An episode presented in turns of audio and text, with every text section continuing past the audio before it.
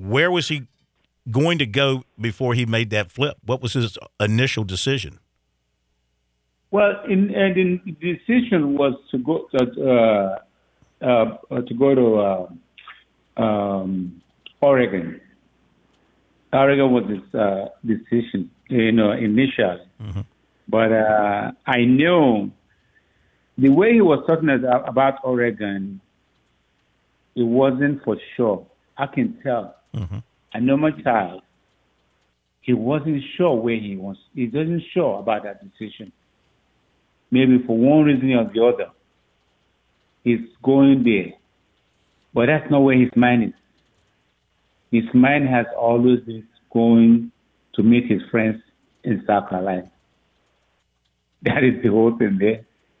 That's where his mind is. He never, he doesn't want to go nowhere. That was where his mind was.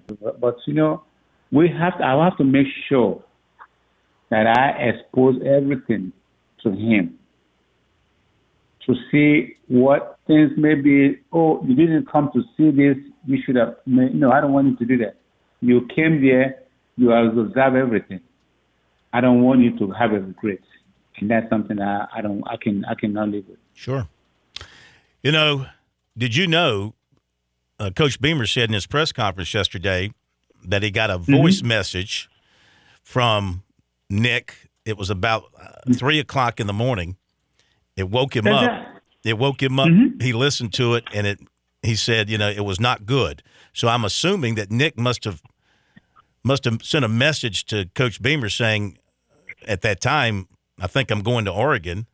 That must have been mm. the message that he got at that time. Hmm. I, I, I didn't know because, I, like I said, the child would not go to sleep. He was up all night. He would come to my room I'm like, okay, what's the problem? They, uh, okay, what do you want? You want mommy to come? Uh, and he was like, okay, okay, no. Then I'm okay. I'm going back to sleep. Hmm. Then he'll still come. He'll come again. I said, okay, uh, maybe you need your mommy to sleep with you in your room so you can calm down. He, uh, he said, no. He wants to sleep in his room by himself. I said, okay, bro.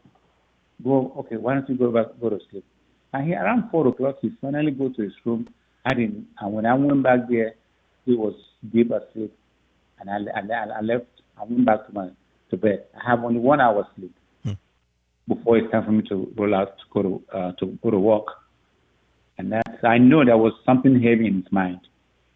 Yes, that's the true story. That's an unbelievable story. It's a great story.